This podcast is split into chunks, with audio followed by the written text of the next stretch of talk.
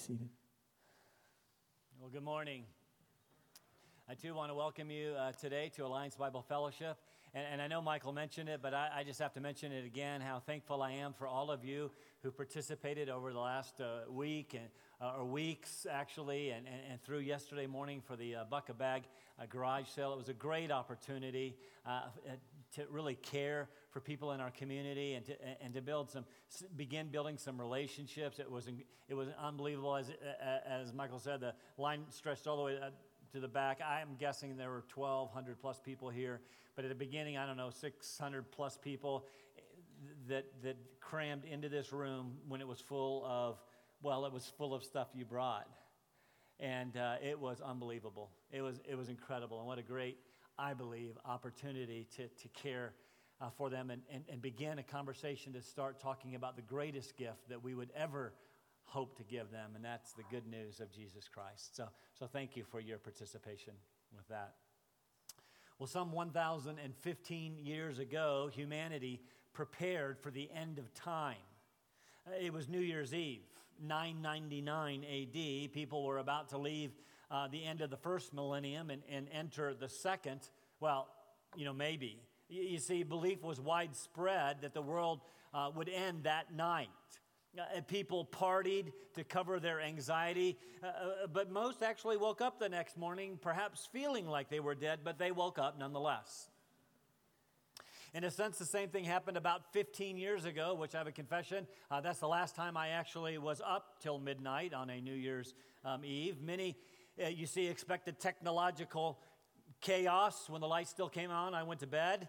But end times prognosticators used a variety of proofs to show that the end would come, indeed, on December 31st, 1999, that you would not wake up uh, to see the year 2000. For example, you may have heard the idea that the earth was created about 4000 BC, according to Ussher's long held and, by the way, erroneous chronology. Um, that means that the earth was created about 4000 B, uh, uh, uh, uh BC, uh, 6,000 years ago, or think about it, 6 thousand millenniums ago. Would that not make sense then for the seventh millennium uh, to be the millennial reign of Christ, corresponding to the six days of creation and the seventh day of rest? After all, Peter tells us that with the Lord, a, a, a day is like a thousand years, and a thousand years is like a day. Cue ominous music, the end was near. It was Pastor William Miller who suggested that Jesus would return in 1843. Uh, when that time period that he set came and went, a new date of October 22nd, 1844 was set. Stories are told of people selling their possessions and wearing uh, white rapture robes in preparation for uh, his return. In fact, I understand they got up on the roof, I guess, to be a little closer to make sure that he wouldn't miss them. Uh, the day also, that day also passed and became known as the Great disappointment. On March 30th, 1938, millions of Americans were convinced that they would not live to see March 31st. It was to be the end of the world. You see, millions had just listened to the radio production of Orson Welles' novel, War of the Worlds. So subconsciously concerned with the end were people that they thought it real, they were fooled by fiction. People have always been preoccupied with the future, particularly when and how it will all end, especially, by the way, the religious world. I wish we'd all been ready. Some of you saw the film series, A Thief in the Night. You saw it perhaps as teenagers, like I did, designed literally to, well, you know, scare hell out of you. Um, some of you have the late great planet Earth in your libraries. After all, it sold over a million copies. Still, others of you saw the publication 88 Reasons for the Rapture in 88. Didn't happen. Um, today, there are pastors and conferences obsessed with prophecy who continue to draw large crowds. Google the word rapture, which, by the way, does not appear in your Bibles, but Google the word rapture, and you will get some 27 million hits, many with complete with countdown clocks telling you how close we must be to the second coming of Christ. Turn on the radio, and you can listen to how this or that current event uh, matches some particular prophecy and know assuredly, most assuredly, that we are living in the last days. At one time, uh, most of you heard the U, that the UPC symbol was indeed the mark of the beast. A moneyless society is already being um, uh, attempted in some European communities. Israel became a nation in 1948. China boasts a, an army In the east of some 2 million people, there is pol- ongoing political unrest in the Middle East. Signs of the times are everywhere, almost want you to br- make you want to break out in song. Is all of this focus on prophecy wrong? Um, I don't actually think so. Jesus' disciples asked him, What will be the sign of the end of the age? And he answered them with what we now call the Olivet Discourse, Matthew 24 and 25. In the book of Revelation, I believe, tells us what's going to happen um, in the future. And we will one day, Lord willing, get to the book of Revelation. Might retire before then and leave it to Michael. But, but, I, but I do think that sometimes we become so engrossed with possible signs that we miss the ones that are clearly spelled out in Scripture. Turn to 2 Timothy chapter 3 this morning in our continuing study of this particular book. 2 Timothy chapter 3. You, you, see, as the Roman world was becoming increasingly hostile to Christianity, Paul wrote Timothy to tell him what the last days would be like. You, you want to know? Well, we can read it and find out. In verse 1 of the chapter, he writes, But realize this, that in the last days, difficult times will come. He says they're going to be difficult. The word means hard to deal with, painful, terrible, perilous times in the last days. Then he goes on to describe them, and we're going to find here's what we're going to find that the times are ter- difficult because people are living for themselves.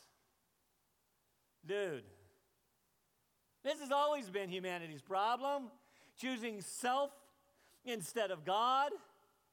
Nothing could be worse than an entire society in which people are concerned only for themselves. After all, don't know if you've seen it on the television commercials yet, but it's all about you. Everything. It's all about you. That's why it's difficult. Selfishness is rampant and has become the accepted norm.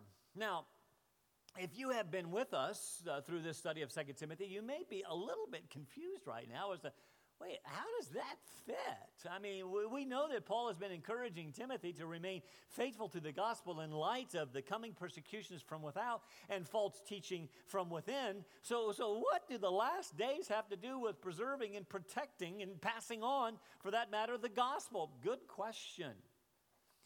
You see, we're going to find that this selfish focus becomes the catalyst for false teachers in the church. Self focus, a catalyst for, for false teachers in the church. Does this sound vaguely familiar to anybody? Uh, we, we remember 1 Timothy chapter 6. False teachers saw godliness as a means of financial gain, Christianity as a means to money. Because people will become more and more selfish, you will find this self promotion and this selfish ambition among false teachers in the church. So, in a sense, what do we have in our text this morning? 2 Timothy 3, verses 1 to 9, is a description, yes, of people generally. In fact, when we read it, you're going to say, this sounds an awful lot like our culture, and you would be right. And, and, but particularly false teachers in the last days. Look at the text with me. 2 Timothy chapter 3, verse 1 says, But realize this, know this, mark this, be sure of this that in the last days difficult times will come. For, here's why men will be lovers of self. Ah. Uh, lovers of money, boastful, arrogant, revilers, disobedient to parents, ungrateful, unholy, unloving, irreconcilable, malicious gossips, without self control, brutal, haters of good, treacherous, reckless, conceited, lovers of pleasure rather than lovers of God, holding to a form of godliness, although they have denied its power. Avoid such men as these. For among them are those who enter into households and captivate. Well, mine says weak women. Does anybody want to take over right now? you know, this is a challenge, just so you know. This is a challenge of teaching verse by verse to the scripture. If I was one of those pastors who just kind of decided this week, I think what I think what I'll think what I'll share with the people this week, I doubt that I would settle on this text. Just so you know, this is an incredibly negative text. You need to be ready for it. Um, ha- uh, captivate weak women weighed down with sins led on by various impulses, always learning and never able to come to a knowledge of the truth. Just as Jannes and Jambres, whoever they are, opposed Moses, so these men also oppose the truth. Men who are of depraved mind, rejected in regard to the faith. But they will not make further progress, for their folly will be obvious to all, just as Jannes and Jambres' folly was also. Isn't that an incredibly insightful and exciting passage of Scripture today? Let me outline, outline the text. We're going to see the characteristics of, again, people in general, but specifically false teachers, and then we're going to see the work of false teachers. But then there is some good news. We're going to save it to the very end in verse 9 the end of false teachers. God will only let them go so far. Before we get started, let me address this idea, though, of the last days. I mean, Uh, you know, it's prophecy, so I guess I got to talk about it. Uh, when did or when do these last days begin? Uh, right? Everybody wants to know that. That's why we flood to those conferences and pastors who are obsessed with the last days. Uh, are we living in the last days now? I mean, most certainly we are. Look around, we've got to be living in the last days. Of course we are. The answer is yes, but we should know that the last days actually began with the first coming of Christ and they continue until he comes again. Consider these passages. I won't take the time to read them. You can write them down and look them up if you'd like to. But in Acts chapter 2, in Peter's very first sermon, he spoke of the day of Pentecost as inaugurating, if you will, the last days. In uh, Hebrews chapter 1, we read that Jesus um, has spoken to us in the last days, referring to his time on, on earth. In 1 Peter chapter 1, Peter says that Jesus was revealed in the last times. In First John, John says it is the last hour. And then, even in our text, Paul tells Timothy to avoid present tense right now such men as these because they're already there in the church in Ephesus. They're already living, you see, in the last days. And if they were the last days then, how much more now? If this description fit then, how much more now? You know, the point is this the description of these this horrible description of people, uh, false teachers given to Timothy, applied in Ephesus most certainly, and it applies in the church today. What are they like? It brings us to the characteristics of false teachers in the first few verses. Generally, uh, people, but false teachers specifically in the last days. Now, we're going to look at this list in some detail and I said that first service, I don't want us to get bogged down. Guess what? We're going to get a little bogged down. I mean, we're talking, Paul gives 19 descriptions in verses 2 to 5. 19 descriptions. Six of them only appear in this particular list in the entire New Testament. But what I want you to notice is that the very first phrase in verse 2 is this Men will be lovers of self. That's always been our problem. Men will be lovers of self. You see, this is a misdirected love. When asked what the first commandment was, Jesus said the first and by the way the second commandment are to love god and love people god first people second and yourself third but in the last days they will invert the order they will love uh, themselves first in fact they seldom get to the others and god part they love themselves. Uh, in fact, notice the very last description of verse 4, second to the last description, but the last one of verse 4, there will be lovers of pleasure rather than lovers of God. And there you have it. Those are the bookends. These people, these false teachers of the last days, they don't love God, they love themselves. Most feel this lovers of self forms the the umbrella, the foundation uh, for the rest of the vices that follow. I want you to get this. I want you to get this. When self becomes the chief object of love, it destroys all moral value. These descriptions which follow become the natural fruit of selfish, misdirected self love. When I put myself at the center of my universe, this immorality follows.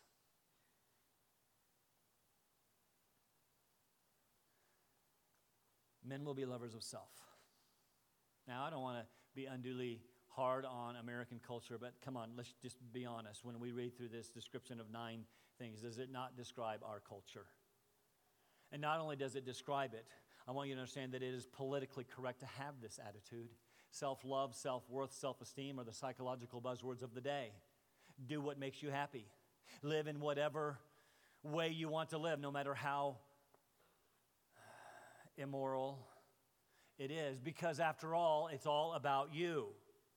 Think of, I'm not trying to highlight or, or single out these particular th- sins, but, but think of our most current events in our culture.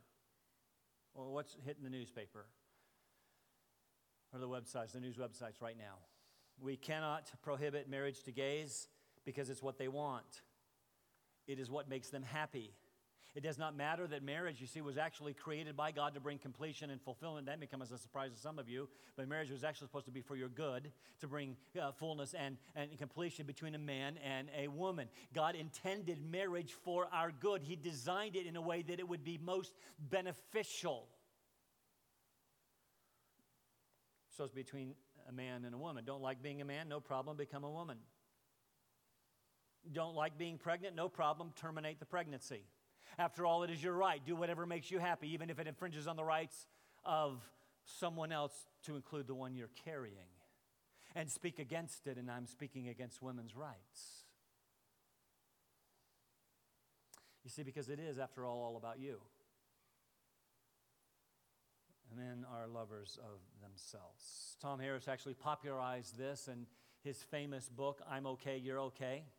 In it, we are told basically to love ourselves. Look out for number one, we owe it to ourselves. We are worth it. In a nutshell, he has the following three principles in the book. Number one, man is basically good. Man is, has that been your experience? Uh, man is basically good. Sin is nothing more than the unfortunate learned conviction that I'm not okay and you're not okay. He says there is no room for moral guilt. You need to jettison that. In fact, number two, redemption is the process of discovering that my painfully negative self assessment is not and has never been true. I really am okay, so are you. Which leads to number three man is sufficient for himself. You have everything that you need because, after all, it's all about you, which makes God, therefore, an impersonal force and really quite unnecessary. And this self focused philosophy now permeates our culture. And sadly, this thinking has crept into the church, where we've made even Christ- it's a sanctified self-esteem. We've made even Christianity about me. Let me give you some examples. You've heard some say that the second and greatest, the second greatest commandment, the one I just quoted a little bit ago, love your neighbor as yourself, uh, is teaching us, in addition to neighborly love, it's teaching us to love ourselves. That's after all, you can't love others if you don't love yourself. It must start there. It's okay, love yourself. That is not, let me be perfectly clear, that is not what Jesus is teaching. He is presupposing that you do love yourself. That, in fact, has always been our biggest problem. We love ourselves way too much. But now we have teachers of sanctified self esteem telling us it's okay, love yourself. That needs to be the starting point. A second example when I was in college, we had a speaker address Tom Harris's book in chapel, and he said this No, I am not okay. No, you are not okay, but God thinks you're terrific. That is, after all, why he died for you. What? Do you see how that is just, or, maybe we're so into sanctified self esteem we don't quite get it. You, but I want you to understand that is off. It is making me the value of the cross. It is, turns the gospel upside down and makes me the treasure. Many of us have heard things like this. Why? Jesus would not have died for us if he didn't think we were worth it. Is that what the Bible says? That God looked and saw in us some intrinsic worth or value? That we were just a diamond in the rush, needed uh, in the rough, and just needed a little bit of polishing? So he sent his son to die for us? Or does it rather say things like this You are dead in your trespasses and sin. We were enemies of God, and He loved us anyway and reconciled us to Himself. When we were still sinners, in rebellion, Christ died for us. Christ died for us not because we were worth it, but because He was. It was always about His glory. The cross makes much of Jesus, it does not make much of me. Fact, listen to how John Piper says it in The Supremacy of God in Preaching. And I, I just want you to, I want you to see that title of that book, The Supremacy of God, not the supremacy of man in preaching. It horribly skews the meaning of the cross when contemporary prophets of huh, self esteem say that the cross is a witness to my infinite worth, since God was willing to pay such a high price to get me. The biblical perspective is that the cross is a witness to the infinite worth of God's glory and a witness to the immensity of the sin of my pride. What should shock us is that we have brought such contempt upon the worth of God that the very death of his son is required to vindicate that worth. The cross stands uh, uh, in witness to the infinite worth of God and the infinite outrage of my sin. That's what the cross communicates to us. We must be careful not to develop again some sanctified self esteem, just because the world superficially feels good about themselves, just because they have come to love themselves, we must guard against that. We must remember that Paul, what Paul said when he looked at himself and said, For I know that nothing good dwells in me. Nothing good dwells in me. The heart is deceitfully wicked above all things. Make your list of wicked things. What is it? What's at the very top of your list of wickedness? You are number one.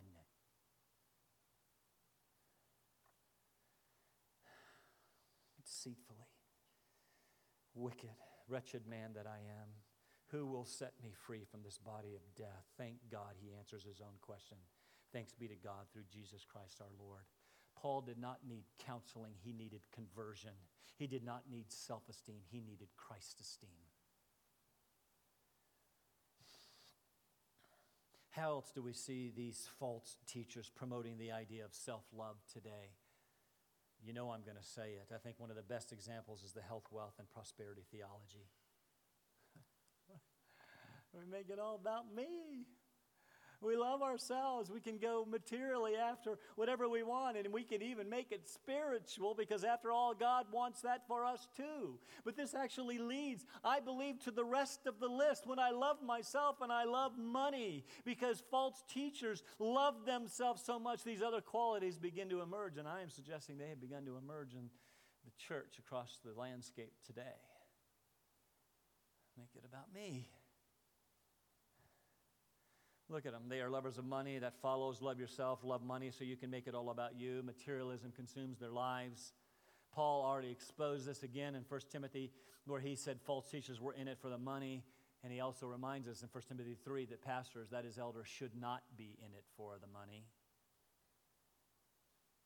The late theologian and author Francis Schaeffer, in his book, how should we then live? Describe Western civilization, that is Europe and North America, by the way, as a culture which strives for two things personal peace and affluence, especially affluence. Western man, that means our society wants things. After all, we want more things, more things, and more things, which is the definition of consumerism, because after all, the man who dies with the most toys wins. People are only people want everything that they can get. False teachers are only in it for the money. Why? To fulfill self centered needs. They want everything that this world has to offer. As if this is all there is. Next, we see they are boastful, arrogant, and revilers. These three actually go together. To be boastful means that they build themselves up. They are arrogant in their speech. They are arrogant with their mouths. They are braggarts. To be arrogant, second one, carries the idea one step further. Not only do they boast, they actually think themselves superior. It's not just what they say, it's what they think. And they build themselves up to show their superiority over others, which leads to the third description. To be revilers means to be to speak evil, to be slanderous. Not only are they boastful and arrogant, they tear others down in the process to make themselves look better. I can think of no culture that does this more than we do. Revilers. All of this, by the way, is diametrically opposed to scriptural truth that we are to esteem others better than ourselves and build each other up. Next five possibly go together. Some suggest uh, that, that they do. Talking about family relationships, starting with they are disobedient to parents in violation of the fifth commandment. they, this love of self evidences itself at a very early age. Children become disobedient to parents. Is that not at the core of all disobedience? We love ourselves so much that we refuse to obey uh, those in authority over us, ultimately, God. Next four words flow out of that again, perhaps. They are four words that are, they are positive words, but they are negated with the Greek letter alpha at the beginning. Instead of being grateful, holy, loving, and reconcilable, they are ungrateful, unholy, unloving, and irreconcilable. They are ungrateful. They are unthankful. They do not recognize the, the debts owed to others nor their dependence on them. Think children. They are audacious enough to think that they are responsible for their own successes. They are unholy. Certainly, that it speaks of, of, of sinfulness and, uh, uh, and not being set apart to God and for His use. But in this particular time, unholy, when used within the family context, speaks of uh, um, uh, unholy relationships with um, each other. They are unloving. The King James actually translated this word correctly without natural affection. That is, in the last days, people would be without a love that should be natural. So, specifically, they are without what the word means is they are without family or kindred love. That is the love that should be between brother and brother, brother and sister, parents and child, and child and parents. That love does not exist by the way, in the church, there should be this familial love, a brotherly love for one another. That's one of the proofs that we actually know Christ. But when this love of self takes over, love for each other vanishes. I don't have time to love you. I don't have room to love you if I'm loving me. They are irreconcilable. They cannot be appeased. No matter how much you earnestly plead, they will not forgive. Let me go through the remaining ones even more quickly, giving a brief definition of each. They are malicious gossips, which is the word from which we get our word devil, diabolos. They are those who falsely accuse. They are quick to spread, spread malicious gossip, lies, and accusations because, after all, they don't love you. They love themselves. And by not loving you and tearing you down in front of others, they make themselves look better. You all know people that do that. They are without self control. The last fruit of the Spirit is self control. They lack self control. It speaks of their moral fortitude. They are morally bankrupt. They are brutal, it means they are savage. Because of this self love, they consider only their own needs, doing what is, whatever is necessary to meet those needs, even violating the welfare of others. They are haters of good. Can't focus on that. They are haters of good. Anything that is good, you see, infringe, that infringes on their right um, to their own, meeting their own needs, doing whatever is necessary to meet those needs. Uh, they, they, they, they, hate the good, no matter how, they, they just want to pursue pleasure, no matter how immoral it is. They hate the good because they love sinful pleasure. Treacherous, by the way, the only other time this word is used in the New Testament is to speak of Judas means that they are betrayers who cannot be trusted. They are reckless. They are rash. They, they do what they do without any regard for consequences. They are conceited. Interesting word. It literally means to puff up or to wrap up in smoke. Today we would say that they are puffed up. Uh, they have their head in the clouds, clouds with an unwarranted self importance. They're always blowing smoke, always talking about how good, how important, and how superior they are. They are lovers, you see, of pleasure rather than of God. They are more concerned about having a good time, fulfilling the needs of their own nerve endings, pursuing pleasure, no matter how that pursuit of pleasure may violate God's law. This love of self pleasure rather than the God of the universe, the creator, the one who loved him them so much that he gave his son to die for sinners begins to characterize them. Self love ultimately, I need you to get this. Self love ultimately results in a rejection of God because you place yourself at the center of your puny little universe. Final description given, verse 5 they hold a form of godliness, although they have denied its power. Just like the Pharisees that Jesus condemned, whitewashed tombs, pretty on the outside, have all of the religious garb those Pharisees did, full of dead men's bones on the inside. The word form here speaks of a mere outward appearance as distinguished from inward reality. By the way, Paul uh, begins now to transition to the false teachers here. They are, you see, in the church, wrapped with all kinds of religious paraphernalia, but they don't have it. They don't have the power of godliness within that transforms heart and life. They have a form of religion, but they deny the power that comes from the gospel itself. In the words of John Stott, they have, they have form without power, show without reality, religion without morals, faith without works. And then all of a sudden, we get to the end of that awful, horrible list, and we begin to realize that perhaps the greatest threat to Christianity is not persecution. Maybe, maybe, just maybe, that the greatest threat to Christianity is not false world religions who compete for followers. Perhaps it is not the outspoken critics of the faith. Perhaps, perhaps, maybe the greatest threat to Christianity is counterfeit Christianity, those who have everyone, including themselves, convinced that they are believers. But they have brought this kind of ungodly characteristic into the church. Look at the church landscape today. Paul finishes his indictment, his indictment by saying, Avoid such men as these. To be sure, he is not talking about the unbelieving world who acts this way. Of course, they act this way. They are slaves to sin, they can act no other way.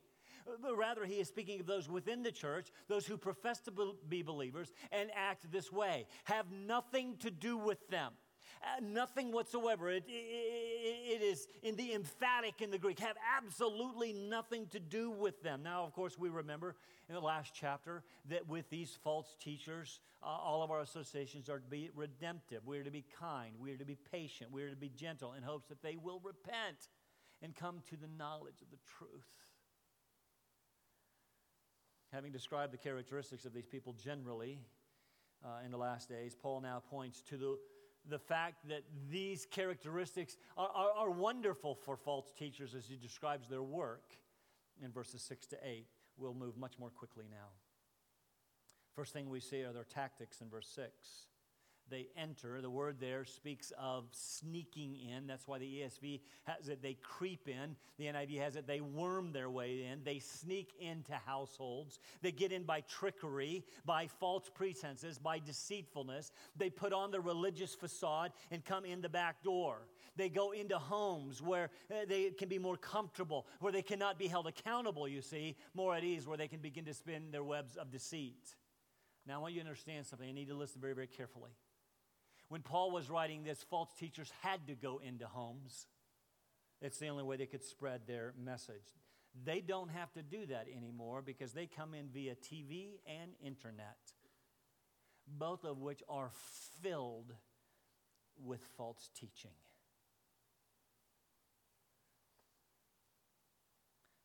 Worming their way in, creeping their way in. Secondly, having gotten into the home, we, they then seek to, to captivate. That word speaks of gaining control. It's a military term. It speaks of taking as prisoner of war, take control of the mind.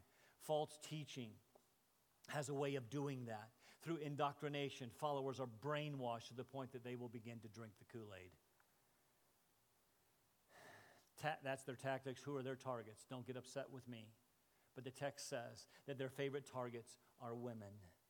But notice, he does not say women generally. He's not talking about women as a gender. No, there's a qualification of the kind of women they go after. First, they are weak women. It's a diminutive term. Literally translated as they are little women. It is a pejor- pejorative term. The idea seems to be they are gullible, they are silly, they are weak. But the reason they are gullible or weak is because they are weighed down with past sins and uh, they continue to be led by various impulses or evil desires. Paul, um, let me be perfectly clear Paul does not have a vendetta against women, as some suggest from this text. False teaching often finds success with weak people, not just weak women. But here, these women are so sin laden that they will believe anything that attracts and satisfies their sinful desires. Some suggest there are actually sexually immoral overtones here. They are women who fit the characteristics given in the first five verses lovers of themselves. You see, they are lovers of pleasure so they fit quite well with the false teachers.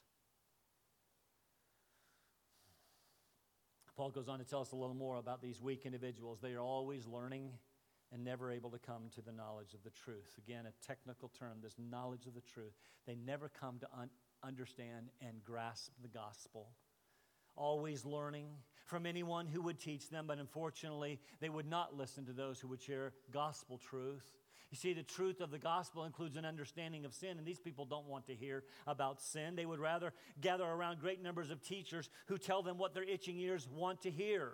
They are religious dilettantes, one suggested. People who take up a superficial uh, interest in spiritual things. You know people like that, don't you? You know people who, t- who, who are eager to talk religion, but never seem to get around to embracing the faith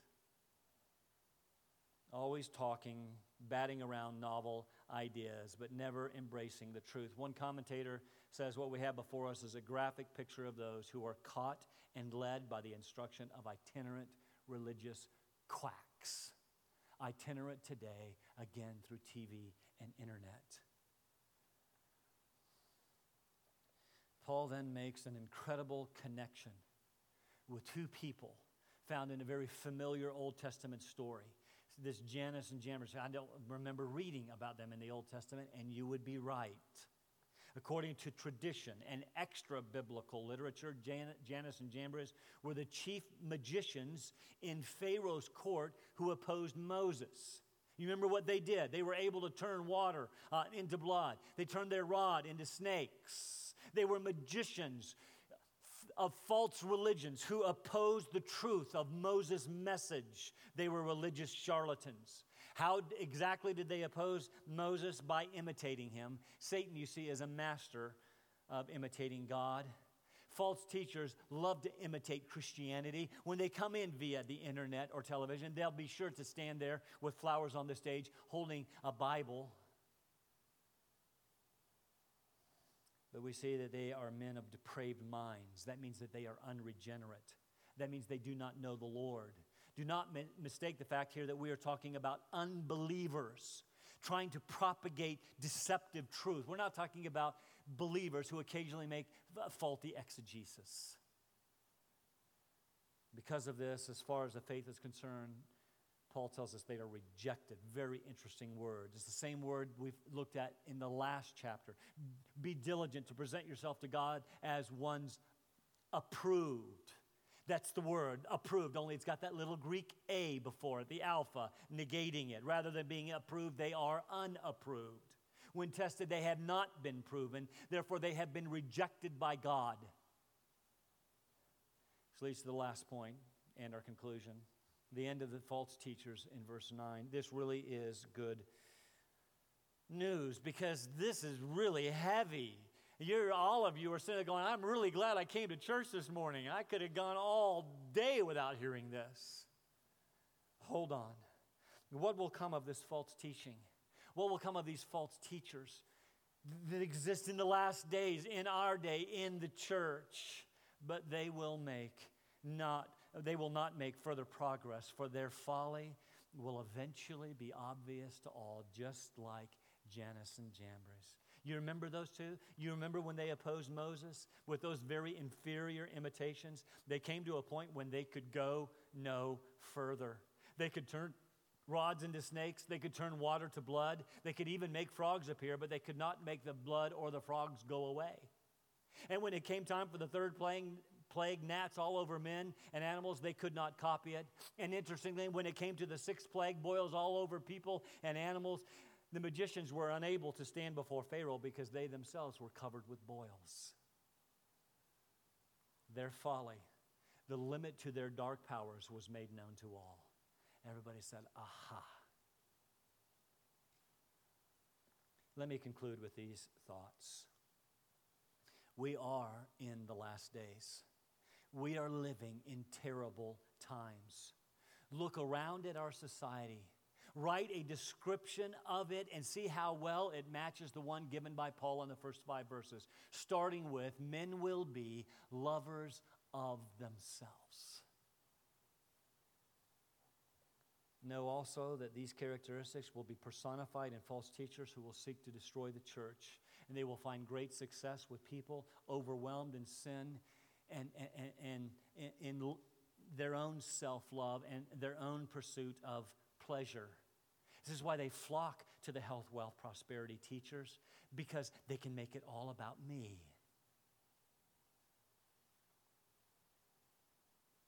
But know this their end is sure. We do not know how long God will allow them to go, but they will eventually be exposed. Every false teaching, look through church history, every false teaching eventually comes to a miserable end. There is a point beyond which they will not be allowed to go. God knows those who are His. So be encouraged. Let me pray. Father, this is a particularly challenging text. Not one that I would have selected if I were just poking and hoping. But, but, but this is a text that is so critically important for us today. This is a text that reminds us of what the last days, the days in which we find ourselves, will be like. Starting with men, people will love themselves more than they love the God of the universe. I see this happening all around. Father, would you remind us it is a fulfillment of prophecy? It is proof of the veracity, the truthfulness of your word. Make us ever more diligent to keep false teaching out, to not pursue self, but in everything that we do to pursue Christ. In his name we pray.